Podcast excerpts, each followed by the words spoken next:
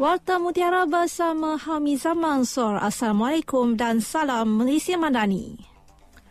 Komuniti setempat khusus di kawasan pantai akan menjadi tulang belakang dalam operasi membantu dan menyelamat mangsa yang menghadapi situasi cemas dalam air. Ke arah itu, Angkatan Pertahanan Awam Pulau Pinang kini menyediakan latihan akuatik kepada komuniti setempat dalam memperkasakan ilmu dan pengetahuan dalam membantu dan menyelamatkan mangsa lemas.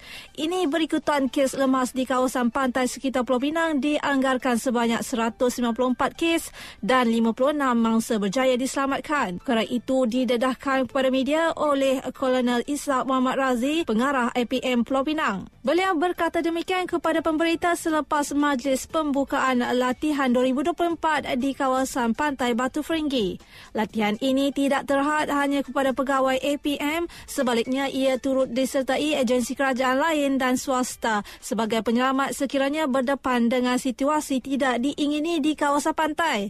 Latihan akuatik ini akan mempersiapkan komuniti setempat untuk terus bertindak sebelum bantuan pihak lain sampai. Untuk rekod terdapat empat menara pantai di Pulau Pinang setakat ini dan APM Pulau Pinang telah memohon untuk menambah lagi menara tersebut sebagai langkah awal dalam menghadapi bencana air.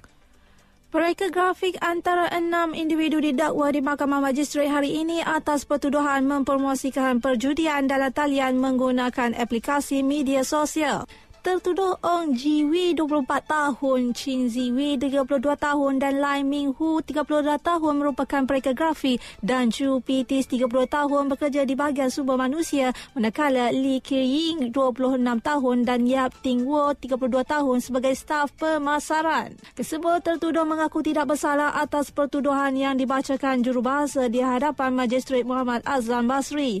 Tertuduh didakwa melakukan kesalahan itu di sebuah premis di pusat Pusat Perdagangan Nova Jalan Ahmad Nur, Jelutong kira-kira pukul 10.45 pagi pada 16 Januari lalu. Kesalahan tersebut didakwa di bawah Seksyen 4 kurungan 1 kurungan G Akta Rumah Judi Terbuka 1953 dan dibaca bersama Seksyen 34 Kanun Kesesaan dengan membawa hukuman denda maksimum RM50,000 dan penjara selama tempoh tidak melebihi 3 tahun jika sabit bersalah. Magistrate kemudiannya memerintah setiap tertuduh membayar jaminan sebanyak RM3,000 dengan seorang penjamin selain menetapkan 11 Mac ini sebagai sebutan semula kes tersebut.